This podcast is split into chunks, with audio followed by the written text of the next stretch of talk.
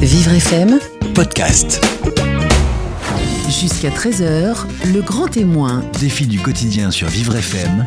Benjamin Moreau, Jean-Baptiste Bergès. Bonjour Jean-Baptiste Bergès. Bonjour Benjamin. Ravi de vous retrouver et ravi de, rencontrer votre grand témoin d'aujourd'hui, c'est Colette Roumanoff. Colette Roumanoff nous fait le plaisir, nous fait l'honneur d'être notre invitée aujourd'hui sur Vivre FM. Elle est auteure de théâtre, metteur en scène et elle vient nous présenter sa pièce La Confusionnite qui se joue au Théâtre Fontaine à Paris. C'est une pièce joyeuse, c'est une pièce drôle, on va beaucoup rigoler aujourd'hui euh, malgré euh, le sujet grave euh, dont traite la pièce, la maladie d'Alzheimer. Colette Roumanoff connaît bien le sujet puisqu'elle a accompagné son mari pendant 10 ans. Comme 850 000 Français, Daniel Roumanoff souffrait de la maladie d'Alzheimer aujourd'hui sa femme Colette se bat pour faire changer le regard sur cette maladie, pour redonner de l'espoir aux patients et pour redonner de l'espoir aussi aux aidants familiaux et c'est ce qu'elle fait grâce à cette pièce La Confusionnite. Votre grand témoin d'aujourd'hui, Colette Roumanoff, avec vous, avec nous, jusqu'à 13h sur Vivre FM. Midi 13h, le grand témoin. Défi du quotidien sur Vivre FM. Jean-Baptiste Bergès. Colette Roumanoff, bonjour, bienvenue sur Vivre FM. Bonjour. Je suis ravi de vous, de vous rencontrer. hein. Vous connaissez bien la maison. Vous êtes venu plusieurs fois euh, dans différentes euh, émissions. Euh, Aujourd'hui, vous venez nous, nous présenter votre pièce, La Confusionnite, qui se joue au Théâtre Fontaine à Paris. Trois dates exceptionnelles à retenir. Le mercredi 1er novembre à 14h, le lundi 4 décembre à 19h30 et le mardi 5 décembre à 14h. Alors, je l'ai dit en introduction, c'est une pièce hilarante pour parler d'un sujet qui, fait pourtant peur. Euh, on peut dire que la maladie d'Alzheimer, c'est peut-être la maladie qui fait le plus peur aux Français Voilà. aujourd'hui. Et alors, si vous voulez, moi, je me bats, enfin, si on peut dire, ou j'essaye de dédramatiser cette maladie, car c'est la première chose à faire. Parce que tant qu'on a peur de la maladie, eh bien, on a peur du malade. Et quand on a peur, on cesse d'être intelligent et on a des réactions qui sont, euh, qui sont décalées, voilà. Alors qu'en fait, on a besoin de toutes ses ressources, de toute sa subtilité, de toute son intelligence. On a besoin de tout ce qu'on peut quand on a affaire à cette maladie qui est quand même un petit peu compliquée. Donc, il faut pas en avoir peur. C'est vraiment le premier pas. C'est justement parce que c'est une maladie compliquée, parce qu'une maladie, euh, on ne connaît pas grand-chose sur elle. C'est ça qui fait peur en fait? Alors non, ce qui fait peur, il y a une véritable machine à faire peur qui tourne. Et elle continue à tourner, cette machine à faire peur. Et c'est un truc qui me met assez en colère. Cette machine à faire peur, elle est alimentée à la fois par le discours médical, c'est-à-dire qu'on vous explique que la personne, elle est démente. Et ben dément, en français, ça veut dire fou dangereux. Donc, on vous explique que votre mère ou votre mari ou votre femme est un fou dangereux, bah, ça vous, ça vous rassure pas du tout. hein. Bon. Ensuite, on décrit avec plaisir tous les stades de la maladie, de la faim, où la personne ne peut plus parler, peut plus bouger, peut plus manger, peut plus nanana. Et on vous explique en plus une chose complètement fausse, qu'elle perd son identité. Ça, c'est un mensonge, mais éhonté, quoi. On explique sur cette maladie un tas de choses qui sont complètement fausses. Et moi, par exemple, comme j'ai commencé à parler il y a plus de dix ans déjà, et il y a eu des gens, par exemple, même d'un médecin, je me souviens une fois dans une conférence qui m'a menacé en me disant Un jour, votre mari sera pour vous, vous serez une parfaite étrangère. Eh bien, c'est pas vrai, c'est juste pas vrai. Tant que vous reconnaissez le malade, il vous reconnaît. Tant que vous le reconnaissez, il vous reconnaît. Ça marche dans ce sens-là et non pas dans l'autre. Et la maladie, on met sur son dos l'agressivité, les questions, plein de choses qui lui appartiennent pas du tout, qui viennent de la mauvaise gestion de, l'entourage ou, ou d'un environnement qui est pas adapté. Mais ce sont pas, c'est pas la maladie qui apporte ces, ces choses-là. Donc votre mission aujourd'hui, Colette Roumanoff, c'est de combattre toutes ces idées reçues qui entourent Ouais. la maladie d'Alzheimer. Il y en a beaucoup. Il y en a beaucoup trop. C'est aussi euh, de, de- de faire apprendre et de faire comprendre aux aidants familiaux, puisqu'ils ont un rôle extrêmement important à jouer auprès des malades d'Alzheimer, leur faire euh, comprendre qu'ils ont, voilà, euh, qu'ils ont un rôle et qu'ils doivent euh, adapter leur rôle. Et ils ont une mission aussi, c'est ça? Ils ont une vraie mission parce que si vous voulez, cette maladie, contrairement à d'autres, elle réagit énormément à la manière dont on traite le malade. Or, il y a des tas de maladies, eh ben, vous traitez le malade comme ça, comme ça, ça change rien au cours de la maladie. Et là, ça change tout. Alors quelques chiffres, hein, Colette Roumanoff, euh, la maladie d'Alzheimer, c'est 3 millions de Français qui sont directement ou indirectement touchés par cette maladie. On n'oublie pas les aidants familiaux. Euh, plus de 850 000 personnes euh, malades, 225 000 nouveaux cas diagnostiqués chaque année. Vous, votre mission aujourd'hui, c'est de sensibiliser, de dédramatiser par le rire. Le rire, c'est le meilleur des À la, remèdes. fois, à la fois, oui, par le rire, qui est vraiment très important, et aussi en donnant des explications. Il y a des explications très simples à donner à toutes ces choses qui font peur. Il y a des explications très très simples à donner. Donc, par exemple, il faut savoir que un malade, il va perdre quoi en premier? La capacité à se défendre. Il va perdre la capacité à dire premièrement, deuxièmement, troisièmement. Donc, un malade Alzheimer est forcément quelqu'un qui est socialement très fragile parce qu'il ne peut pas se défendre. il va perdre le menu, vous savez, le menu du raisonnement. Donc ça, il va le perdre. Par contre, sa sensibilité, elle va augmenter énormément. Et c'est une chose que personne ne dit. Et sa sensibilité, elle augmente énormément. Donc la capacité à être en rapport avec lui, à établir une relation profonde, quelque part, elle augmente. Et il peut établir, il pourra établir des relations avec toutes sortes de gens parce qu'il n'y a plus de filtres sociaux. Et je prendrai juste un exemple. Euh, je vais avec euh, mon mari, on va dans un supermarché, il s'arrête devant la caissière, il lui dit Mais comme ça, vous faites ça toute la journée, là, avec votre bras, vous passez de droite à gauche tout le temps, ça vous fait pas mal au dos le soir, là, quand, quand vous rentrez chez vous? Et la dame, elle n'en peut plus que quelqu'un la regarde, que quelqu'un lui parle. Il dit pas Tiens, je suis un client, elle, c'est une caissière, j'ai rien à faire. Vous voyez? Donc, c'est quelqu'un qui est capable d'établir des relations avec toutes sortes de gens qu'il ne connaît pas, contrairement à ce qu'on raconte. Hein, toujours, on raconte que des bêtises. Et, qui, et des relations très sensibles. Parce qu'il y a une véritable ouverture à l'autre qui vient du fait qu'on perd, avec la mémoire et les repères, on perd tous les préjugés. Donc il est important, vous expliquez qu'il est important de rassurer les, malades, de rassurer aussi euh, les familles. Il faut rassurer tout le monde. Alors cette maladie n'est pas le monstre que qu'on qu'on raconte, c'est pas le monstre épouvantable. Les gens par exemple, ils racontent quelque chose, ils disent le malade il fait des fugues. Mais c'est pas vrai. C'est absolument pas vrai. Qu'est-ce qui se passe? Le malade, il cherche les toilettes et au bout d'un moment, il n'a pas assez de repères dans son cerveau pour savoir où c'est. Donc il les trouve pas, et peut-être même il passe devant, il les reconnaît pas. Donc il ouvre la porte d'entrée parce qu'il il ouvre toutes les portes. Et il ouvre la porte d'entrée, ben, il ouvre la porte, il sort, il se retrouve sur le palier. Il n'y a pas les toilettes non plus, donc il, il continue. Il peut faire 10 km. Donc c'est pas une fugue. C'est pas une fugue, c'est simplement une porte ressemble à une autre porte. Alors qu'est-ce qu'on fait? Il y, a, il y a un remède très simple à faire, très très simple. Il faut mettre un code à la porte. Il n'y a pas une association de malades qui en parle. Personne. Pourquoi? Vous mettez un code à la porte. Le malade ne peut pas manipuler le code parce qu'il peut jamais se rappeler le, code. Donc voilà, ça, ça fait partie aussi des avantages de la maladie, qu'il y a beaucoup d'avantages. Ça, on le dit pas. Et donc, euh, et donc, vous êtes tranquille. Vous savez qu'il est à la maison quand il est à la maison, qu'il n'y est plus quand il n'y est plus. S'il a besoin, s'il ne peut pas retrouver la porte de la maison, il faut qu'il sorte accompagné. Alors pour sensibiliser l'opinion publique justement, pour assurer les malades, pour assurer les familles, vous avez choisi euh, le théâtre puisque euh, vous avez fait une grande carrière dans le théâtre, vous êtes euh, auteur, metteur en scène et vous avez créé cette pièce, La Confusionnite, un message d'espoir pour, pour les aidants et les patients. À travers le rire, c'est l'occasion de, contourner les pièges et de garder la bonne humeur. Comment elle est née cette pièce? Comment vous avez eu l'idée de, de créer ce spectacle avec votre fille Valérie d'ailleurs? Voilà. Alors, ben, l'idée est venue comme ça. bah, d'abord, on fait, nous, du théâtre tout le temps. Et ensuite, on m'a demandé de faire des conférences. Et moi, quand je faisais des conférences, j'essayais d'expliquer les choses. Mais je me dis, les gens, on leur explique, mais ils voient pas la situation. C'est difficile d'imaginer. Et je me dis, si avec une pièce de théâtre, on pouvait montrer les situations, euh, justement, qui sont compliquées, celles qui sont. Eh bien, ça serait très intéressant. Et donc, c'est comme ça qu'on a beaucoup réfléchi à cette pièce avant de l'écrire. Et donc, ça met en scène des situations où on voit justement des différentes personnes euh, et on voit euh, qu'est-ce qui fait à certains moments le cerveau bug. Parce que ce qui se passe dans cette maladie, souvent, c'est que le cerveau bug parce qu'il y a trop d'informations ou il y a des informations qui peuvent pas être traitées parce que c'est d'abord une maladie de la gestion de l'information. C'est ça, Alzheimer, une maladie de la gestion de l'information. Ça n'a rien à voir avec la folie, rien à voir avec le malade reste intelligent, il, est- il, il- il réfléchit autant qu'il peut. Enfin, vous voyez, Juste c'est- des difficultés à gérer l'information. parce qu'il manque, il y a des informations qui manquent, qui manquent. Donc ça fait qu'il peut pas gérer le stress. Et ça, c'est une chose qu'il faut jamais oublier. Un malade Alzheimer ne peut pas gérer le stress. Donc il faut jamais le stresser.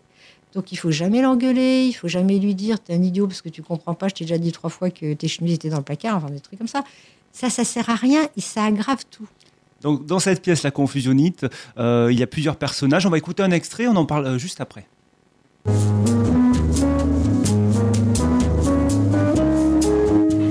Gendre, c'est demain, tu sais encore changer d'avis. Je te préviens, je ne resterai pas une seconde de plus dans cette maison de fous. Alzheimer, ce n'est pas la folie, c'est juste un état du cerveau qui fait que l'on perd ses repères. Je suis le fiancé de votre fille, Chloé. Ah, votre fille, Chloé.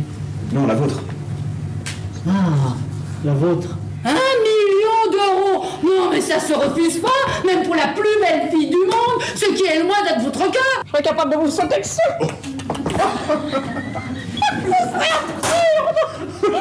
Plus la situation, plus votre femme qui est là-haut. D'autant que je sais pas du tout si. Je vous plais Ça fait longtemps que j'avais pas entendu celle-là.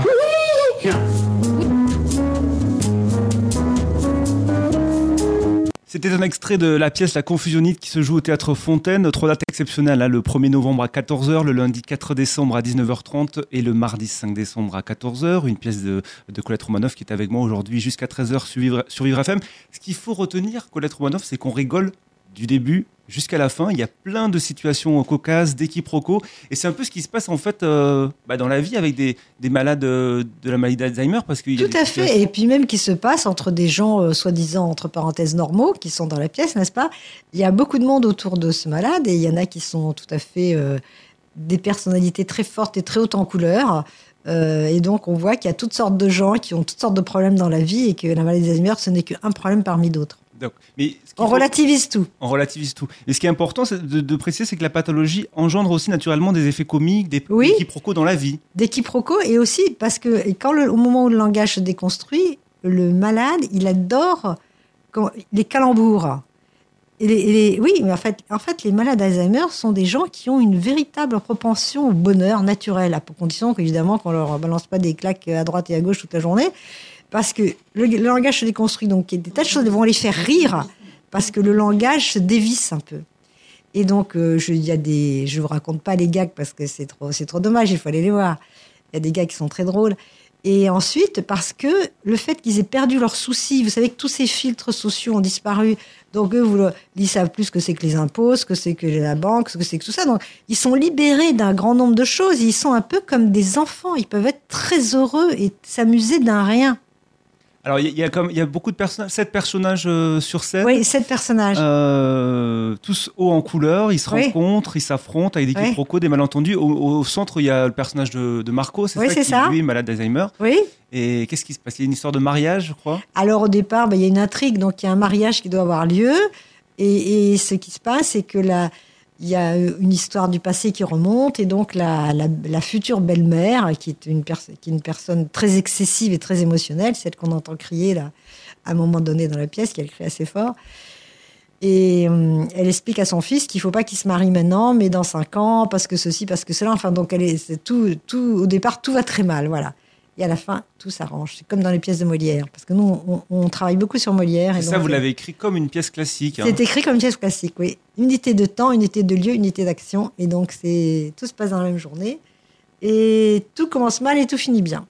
Alors la confusionnite, c'est à, voir au Théâtre Fontaine. Il y a trois dates euh, à venir. Le mercredi 1er novembre à 14h, le lundi 4 décembre à 19h30, le mardi 5 décembre à 14h. Euh, je vous invite à, à y aller. Et je précise que c'est un théâtre qui est accessible pour les personnes handicapées, Voilà. justement. Colette Roumanoff, vous restez avec nous. On continue euh, dans un instant de, de- de parler de, de cette pièce que vous avez écrite et mise en scène. Vous êtes notre invité jusqu'à 13h. À tout de suite sur Vivre FM. Midi 13h, le grand témoin, Défi du quotidien sur Vivre FM. Jean-Baptiste Bergès. Colette Romanoff, mon invité, jusqu'à 13h pour parler de sa pièce La Confusionnite, pièce qui se joue au Théâtre Fontaine. Trois dates exceptionnelles, le mercredi 1er novembre à 14h, le lundi 4 décembre à 19h30 et le mardi 5 décembre à 14h. Ça, c'est pour le Théâtre Fontaine à Paris. Mais Colette, vous présentez cette pièce un peu partout en France. Il y aura notamment deux dates en banlieue parisienne, le 7 octobre à Courbevoie, euh, c'est au centre événementiel à 20h30. Et puis aussi à Coulommiers le 14 octobre euh, au théâtre municipal à 15h30 et à 20h30. On peut retrouver toutes ces dates sur le site de la Confusionnite, euh. Alors cette pièce que vous avez euh, créée, euh, c'est pour parler d'un sujet grave, la maladie d'Alzheimer qui touche euh, 850 000 personnes en France, mais c'est surtout pour combattre toutes les idées reçues qu'il y a autour de cette maladie et pour essayer aussi de rassurer les malades et les patients et puis surtout de faire évoluer les mentalités parce qu'il y a beaucoup à faire encore. Euh, Vous-même, lorsque qu'est-ce que vous connaissiez sur la maladie d'Alzheimer euh, avant que votre mari euh, soit atteint?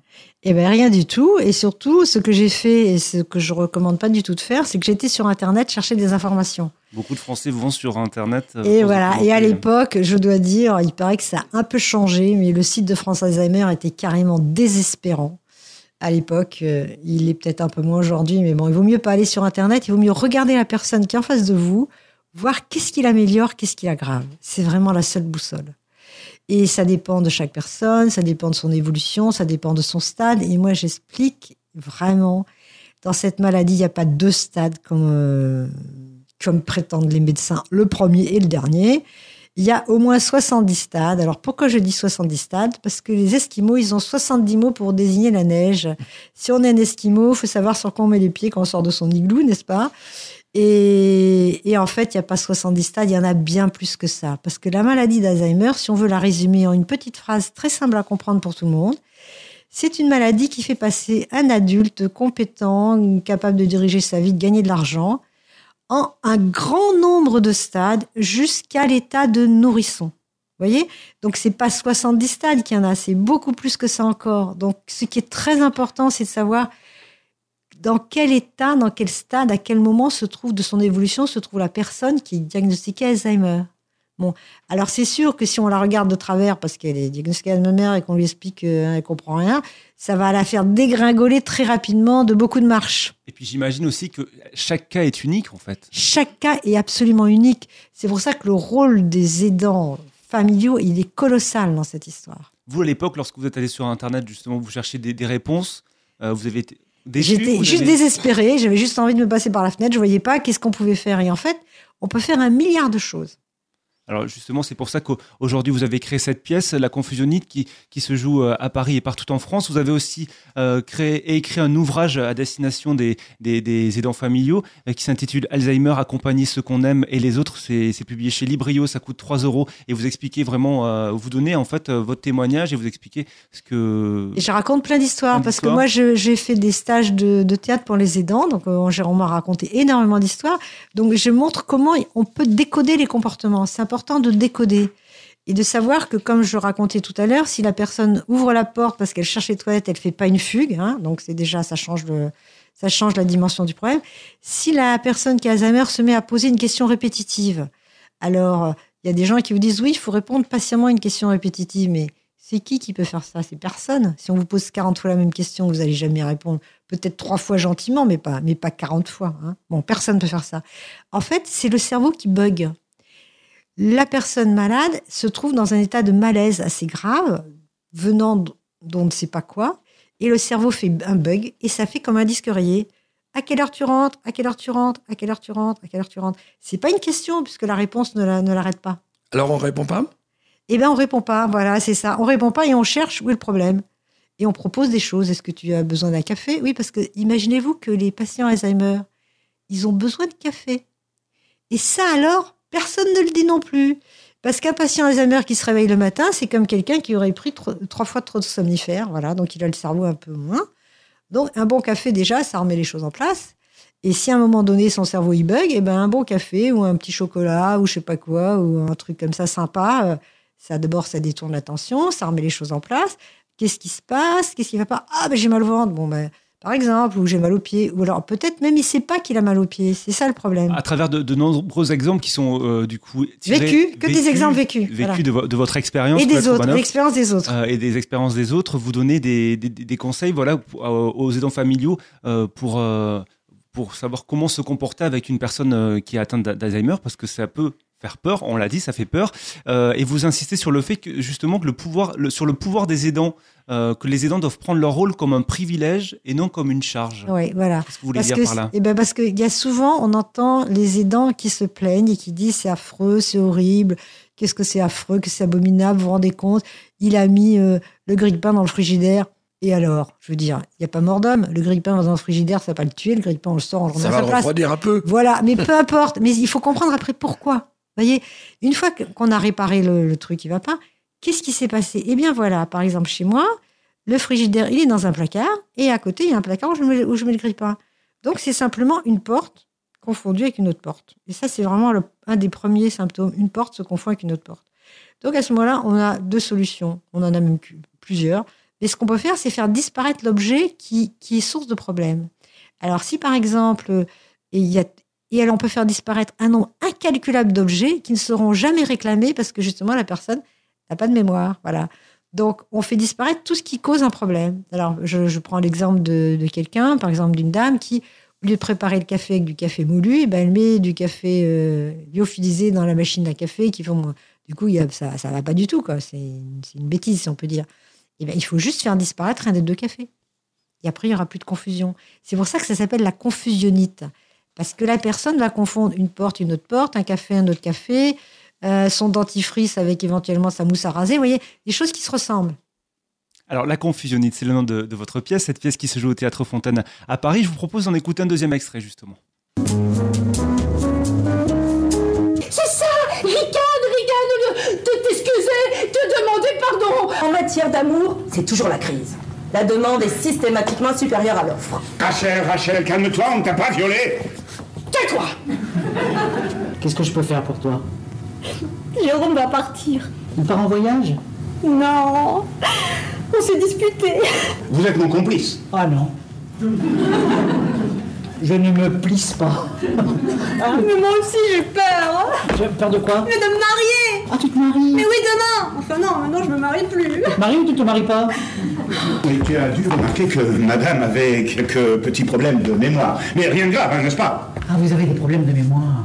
Mais pas du tout Euh, Voilà, c'est ce que je disais. Aucun problème, hein, tout va très bien. Voilà, vous venez d'écouter un extrait de, la pièce La Confusionnite, écrite et mise en scène par euh, Colette Romanoff. Elle se joue au Théâtre Fontaine à Paris. Trois dates exceptionnelles, le 1er novembre à 14h, le 4 décembre à 19h30 et le 5 décembre à 14h. On vous retrouve aussi à Courbevoie le 7 octobre à 20h30 et à Coulommiers euh, au Théâtre Municipal euh, le 14 octobre à 15h30 et à 20h30. Vous avez toutes les dates sur le, le site de La Confusionnite, www.laconfusionnite.com. Euh, une pièce, euh, c'est euh, hilarante, on l'a dit, hein. on rigole du début à la fin, c'est un message d'espoir pour les aidants euh, et les patients. Vous avez euh, de nombreuses euh, critiques positives, hein, Colette. Notre temps notamment euh, dit que cette comédie montre que l'on peut vivre heureux bien que malade. Oui, alors ça c'est. Imaginez-vous qu'il y a au départ, comment ça se fait que moi je me suis mis à parler en public de cette maladie, n'est-ce pas Eh bien, c'est qu'au départ, le docteur qui suivait mon mari, euh, le, docteur Druna à l'hôpital Bretonneau, nous a demandé si on voulait faire un témoignage devant des étudiants et des soignants. Et mon mari, à l'époque, a, intitulé son témoignage Peut-on vivre heureux avec Alzheimer? Point d'interrogation. Voilà. Donc la notion de bonheur et d'Alzheimer, c'est lui-même qui les a rassemblés, n'est-ce pas, au grand, scandale de l'assistance au début, et qui après s'est retourné comme une crêpe dès qu'il a commencé à parler. Parce qu'évidemment, les gens n'imaginaient pas que quelqu'un qui a Alzheimer peut dire des choses intelligentes, parce que ça leur paraissait pas du tout, euh, voilà, pas, pas du tout possible. Est-ce que vous riez, Colette, ou- vous-même, euh, avec votre mari quand il Énormément. était déjà... Oui Énormément. On a bien plus ri, on a bien plus ri euh, qu'avant. Justement, vous, vous disiez tout à l'heure que la maladie euh, offrait de nombreux avantages. Oui. Au départ, quand on entend ça, on se dit, Oui. Mais euh, quels sont Oui. les avantages de la maladie, Eh par ben, exemple si vous voulez, les avantages de la maladie, c'est que la personne va perdre euh, des repères sociaux, culturels aussi. Et donc, elle va avoir une sensibilité qui augmente et qui devient bien plus importante que celle que nous, on a. Et donc, elle va, ça va lui permettre d'entrer en rapport directement avec les gens parce qu'elle est très sensible à ce qu'il y a à l'intérieur de la personne. Donc, euh, et elle, elle peut réagir, par exemple, euh, pas du tout en, fonc- so- en fon- en fonction socialement. Par exemple, il y a une de nos filles qui s'approche de, Daniel. Il lui dit Mais qu'est-ce que, que tu veux? Elle lui dit Je viens pour t'embrasser. Il lui répond Je veux pas de ton baiser. Parce qu'elle arrive avec une attitude véritablement contrariée. Elle est trop déçue de, de- de le voir comme ça. Ça la rend malade. Donc, elle s'approche avec lui chargée de choses négatives. Il le sent. Et avant, il n'aurait jamais dit ça.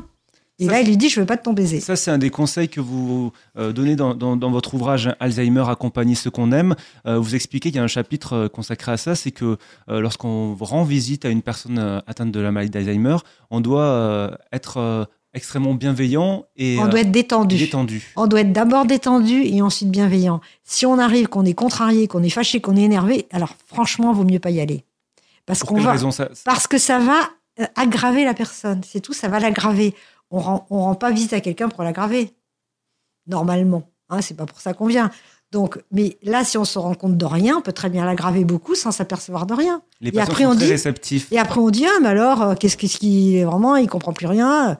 Mais non, c'est le visiteur qui a rien compris. Les patients sont très réceptifs à, à Très réceptifs. euh, présent, À l'état intérieur, présent, intérieur. présent, à l'état présent. intérieur présent. présent. Voilà. Colette Roumanoff reste avec nous. Vous êtes notre invité jusqu'à 13h dans, dans le Grand Témoin sur, sur Vivre FM. On marque une courte pause et on continue de, parler de, la maladie d'Alzheimer qui touche euh, 850 000 euh, Français euh, dans notre pays. Et on parlera toujours de votre pièce La Confusionnite qui se joue euh, à Paris, au Théâtre Fontaine et puis un peu partout en France. À tout de suite sur Vivre FM. Midi 13h, le grand témoin. Défi du quotidien sur Vivre FM. Jean-Baptiste Bergès. Colette Roumanoff qui a écrit et mis en scène une pièce qui s'intitule La confusionnite, une pièce hilarante pour parler d'un sujet grave qui fait peur, euh, la maladie d'Alzheimer.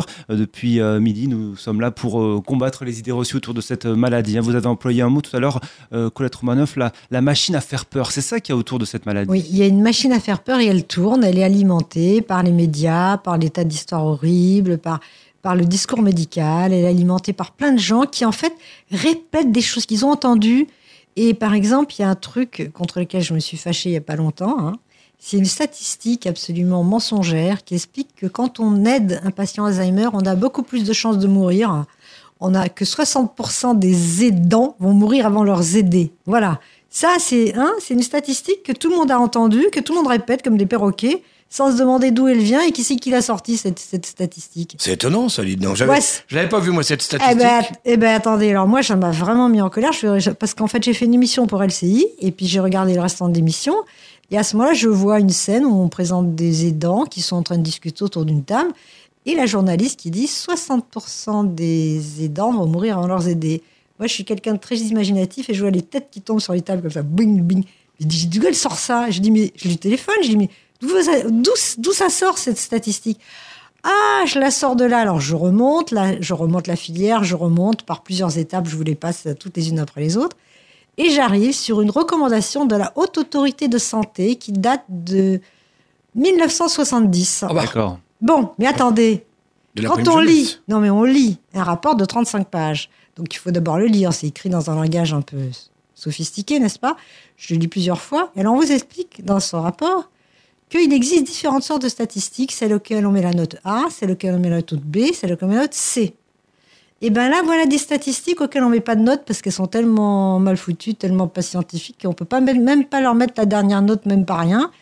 On les empile, on en met 40 comme ça. Euh, en Angleterre, il y a trois personnes qui queuent. En Espagne, enfin des trucs. euh, on a été chercher ça au fond des poubelles, je sais pas quoi. Et à la fin, on vous sort une phrase absolument géniale. Ce n'est pas parce que ça n'est pas scientifiquement prouvé que ça n'est pas pertinent. Ce qui veut dire, du moment que je suis à la haute autorité de santé, je peux raconter n'importe quoi, ça n'a pas d'importance puisque je, je suis la haute autorité de santé. Et donc, je décrète que 60% des, des aidants vont mourir avant leurs aidés. Résultat des courses, qu'est-ce qui se passe? Ce chiffre, il s'en va. Il fait sa route, il se balade. Moi, j'appelle ça une statistique scélérate et Tout le monde sexy. le reprend après. Tout le monde le reprend, mais tout le monde systématiquement. J'ai assisté à une soirée euh, à Silver Economy où il y avait les quatre représentants des candidats à la présidentielle, là, avant qu'il n'y en ait plus qu'un qui reste. Et chacun disait, il a sorti la statistique. On va faire quelque chose pour Alzheimer parce que 60% de... C'est n'importe quoi. Alors, Colette Romanov, le conseil qu'on peut donner justement aux personnes qui sont concernées par, par la maladie d'Al- d'Alzheimer, c'est de, de faire attention, de ne pas prendre euh, toutes les informations qu'on peut trouver euh, pour argent comptant. Et c'est important de d'observer. Qu'est-ce qui se passe? Qu'est-ce qui améliore votre malade? Qu'est-ce qui l'aggrave? Il y a des tas de choses qui peuvent l'améliorer. Alors l'autre jour, il y a une dame qui me racontait au téléphone qu'elle travaillait dans un EHPAD et elle, elle s'amusait à jouer au badminton avec des ballons en baudruche. Avec des raquettes de badminton et des ballons en baudruche, ils se tordaient de rire, tout le monde s'amusait. Parce qu'après, quand on creuse, les gens, ils vous racontent plein d'histoires sympas. Mais au départ, non. Au départ, c'est tout va mal, tout va mal, tout va mal. C'est ça. Et après, quand on dit, mais vraiment, tout va mal, vous êtes sûr Ah là là, alors vous sort une histoire vachement sympa, puis encore une autre, puis encore une autre, puis encore une autre. Parce que ces histoires sympas, elles existent. Mais elles sont interdites de, elles sont interdites d'audience, de, elles sont pas radiodiffusées, voilà. Ces histoires sympas, elles sont interdites d'antenne, voilà, on va dire ça. Donc, euh, vous, vous avez choisi l'humour, vous avez choisi la, la bonne humeur pour, euh, pour euh, affronter la, la maladie. Euh, Pourtant, au début, quand, quand la maladie vous tombe dessus, on n'a pas forcément envie de rire. Alors là, le conseil à donner à, à ceux, à ceux à qui ça arrive, justement. Eh bien oui, moi j'étais désespérée parce que je comprenais rien, parce qu'on vous explique rien et on ne sait pas de quel côté il faut aller, on ne sait pas ce qu'il faut faire, ce qu'il faut faire, on ne sait pas. Donc quand même, maintenant il existe tous les deux livres que j'ai écrits, donc un qui s'appelle Le bonheur plus fort que l'oubli qui est en poche et chez Point, et celui-ci qui est donc Alzheimer accompagner ceux qu'on aime et les autres, n'est-ce pas, c'est important. Et il y a quand même beaucoup, beaucoup d'éléments qui peuvent servir de, point d'appui, parce qu'il suffit d'expliquer. Les gens, ils sont intelligents, ils comprennent tout de suite, je veux dire. Vous donnez plusieurs conseils pour euh, justement affronter euh, diverses situations euh, dans la maladie. Vous donnez- à la fin, il y a aussi une annexe pour où vous donnez des conseils sur les démarches à suivre lorsqu'on a un proche atteint de la, la maladie d'Alzheimer, par exemple, Oui, des techniques au maintien à domicile. Il y a, énorme- il y a énormément d'institutions qui ont toutes des noms bizarres, pas possibles. Ils ont mis que des, que des abréviations. bon, il faut s'habituer. Après, c'est un langage, encore une fois, un langage compliqué, alors que ça pourrait être tellement plus simple. Mais vous comprenez ouais, qu'au départ, on peut être démuni justement. bah euh, oui, parce qu'on sait ça. pas quoi faire. On est, on est, on est perdu, quoi. Et puis vous avez créé un, un site internet alzheimer-autrement.org et vous alimentez régulièrement un blog qui s'intitule Bien vivre avec alzheimer.com. Voilà. L'objectif. Et ce blog, imaginez-vous que qui existe, qui, où il y a énormément de choses. euh, Par exemple, les gens souvent ont des problèmes terribles à la toilette de quelqu'un qui a Alzheimer. Bon, moi j'ai écrit un article, mais je peux en raconter les secrets de la toilette réussie, mais c'est pas compliqué, quoi. Je veux dire, c'est juste des choses de bon sens. Et on a l'impression que dès qu'il s'agit d'Alzheimer, le bon sens s'en va en voyage. On dit, bah, il est parti, il n'y en a plus. Comment on explique ça? C'est la peur qui peut-être tétanise les gens C'est la hein peur qui fait que le, le bon sens n'existe plus. Voilà, on a peur, ben on est là, oh là là, c'est terrible. Euh, et mais il y a quand même un certain nombre de, de choses à respecter, si vous voulez. Un malade d'Alzheimer, quand il va arriver dans un stade un peu plus avancé que le début et le milieu, pour lui, le monde entier un petit peu a disparu autour de lui. Donc, à un moment, il va rester son corps et ses habits. Vous arrivez sur lui et vous lui enlevez son habit, mais vous allez avoir quoi? De l'agressivité ou autre chose? Mais c'est pas comme ça qu'on fait. Il faut s'approcher avec précaution de la personne et lui dire voilà, c'est prêt pour la toilette. Est-ce que tu aurais la gentillesse d'enlever ton ta chemise ou ton truc pour aller sous la douche? Et c'est tout. Et c'est tout. C'est vraiment aux aidants familiaux aussi de. Aux, aux soignants, aux aux, soignants, gens qui s'approchent, aux gens qui s'approchent, il y a- il y, a un moment où il faut s'approcher avec précaution de la personne. Elle est fragile. Elle est fragile. Or, notre société, on a l'impression qu'elle est faite pour des gens bétonnés. Si vous n'êtes pas bétonné, ben, vous êtes, euh, vous êtes, euh, je sais pas, vous vous, retrouvez ailleurs, on ne sait pas où. Vous insistez aussi là, dans, dans votre ouvrage hein, Alzheimer, accompagner ceux qu'on aime, euh, sur, le, sur le fait qu'il faut assurer la sécurité de l'environnement. Mais oui, mais bien sûr, parce que c'est un peu comme avec. C'est pour ça que je dis, on peut comparer un malade à un enfant. On peut dire, tiens, il pourrait avoir euh, 4 ans. Et ben un enfant de 4 ans ou un enfant de 2 ans, vous n'allez pas le laisser seul tout seul, même dans une pièce. Hein? À 2 ans, c'est pas possible. Voilà. Donc il faut savoir à quel âge il a. D'abord, la première chose. S'il a 10 ans, vous l'envoyez acheter du pain, ou du lait, ou autre chose. Ou, s'il a 14 ans, vous l'envoyez faire toutes les courses. Vous voyez, donc il y a énormément de stades donc qui sont pas l'âge de la personne. La personne va toujours rester elle-même, elle perd pas son identité. Mais ses moyens de s'exprimer, ses moyens physicaux, euh, machin, son cerveau, il a un peu cet âge, l'âge de, il, il, en arrière. Donc quand on disait les gens ils retombent en enfance, on était juste. C'était pas médicalisé, c'était juste voilà. C'était une autre époque. J'imagine que vous, à travers votre blog, à travers les, les rencontres que vous faites, vous recevez de, de nombreux témoignages aussi de personnes. euh, Mais oui, il y a plein de gens qui disent voilà, depuis que j'ai eu votre livre, ça y est, je comprends tout, tout est devenu facile. Voilà. Ben, je suis contente de l'avoir écrit.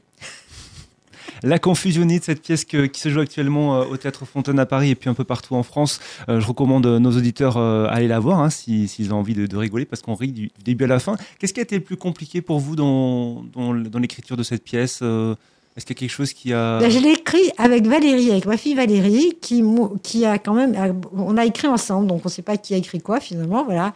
Et donc, parce qu'il fallait qu'il y ait à la fois une intrigue, euh, une, une, une intrigue, un truc dramaturgique, quoi, puis en même temps euh, pouvoir présenter différents aspects de la maladie, différentes euh, formules, différents systèmes de relations avec les gens qui font que ça tourne dans un sens ou dans l'autre. Et, et ça a été peut-être, j'imagine, compliqué de prendre du recul aussi sur votre histoire parce que Non, inspire- non, pas non, du pas, tout. du tout. Non, non, mais le, c'est, le recul, il faut le prendre du début. Hein. Si vous ne le prenez pas, vous êtes fichu. Hein. Il faut le prendre tout de suite. Il faut dédramatiser, relativiser, c'est la première chose. Vous rigolez encore quand vous la regardez, la, la pièce euh? Ben, j'adore. ouais. J'adore la regarder, je rigole. Alors cette pièce, elle se joue euh, au Théâtre Fontaine à Paris. Il y a trois dates, le 1er novembre à 14h, le lundi 4 décembre à 19h30 et le mardi 5 décembre à 14h. Vous allez la jouer ailleurs en France, euh, Colette, 9 Oui, alors là, on la joue euh, samedi qui vient, le 7 octobre à 20h30 au centre événementiel de Courbevoie. On la joue le samedi 14 octobre à Coulommiers, deux fois au théâtre municipal à 15h30 et à 20h30. Ensuite, on la joue à Pessac euh, le 23 octobre. Ensuite, on la joue le 7 novembre à Vitré, euh, dans une grande salle de 800 places d'ailleurs. Ensuite, on la joue euh, en Belgique, à Rochefort aussi. Et puis, en fait, il y a d'autres dates qui arrivent, qui sont en cours. Donc, il faut aller sur le site laconfusionite.com et comme ça, voilà, on, on a les dates qui sont affichées. Il y a sept comédiens sur, sur scène, on peut peut-être Oui, parler euh, sept, oui. un petit peu de, de- de ces comédiens. Qui Oui. sont-ils? Et bien, ces comédiens sont les comédiens de la compagnie Colette Romanoff qui existe depuis 25 ans à Votre Paris. compagnie. Voilà. Et dans laquelle on joue essentiellement un répertoire classique. Alors, on joue le bourgeois gentilhomme, les fourberies de Scapin, le malade imaginaire, le médecin malgré lui, l'avare. On joue aussi le Cid de Corneille, on joue aussi le mariage de Figaro de Beaumarchais. Enfin, on a 16 pièces à notre répertoire. Donc, c'est absolument immense, très compliqué à gérer, très difficile. Pour ça, je travaille tout le temps et enfin, ça me met de bonne humeur. Voilà. Alors, euh, et donc, ce sont les comédiens qui sont de très bons comédiens qui jouent cette pièce. Voilà. Et souvent, on me demande de, de la jouer. Je dis, écoutez, c'est très subtil comme pièce. Il faut vraiment que, les, que ça soit très, très, très précis, les rapports entre les gens. C'est-à-dire? Ben, c'est très subtil.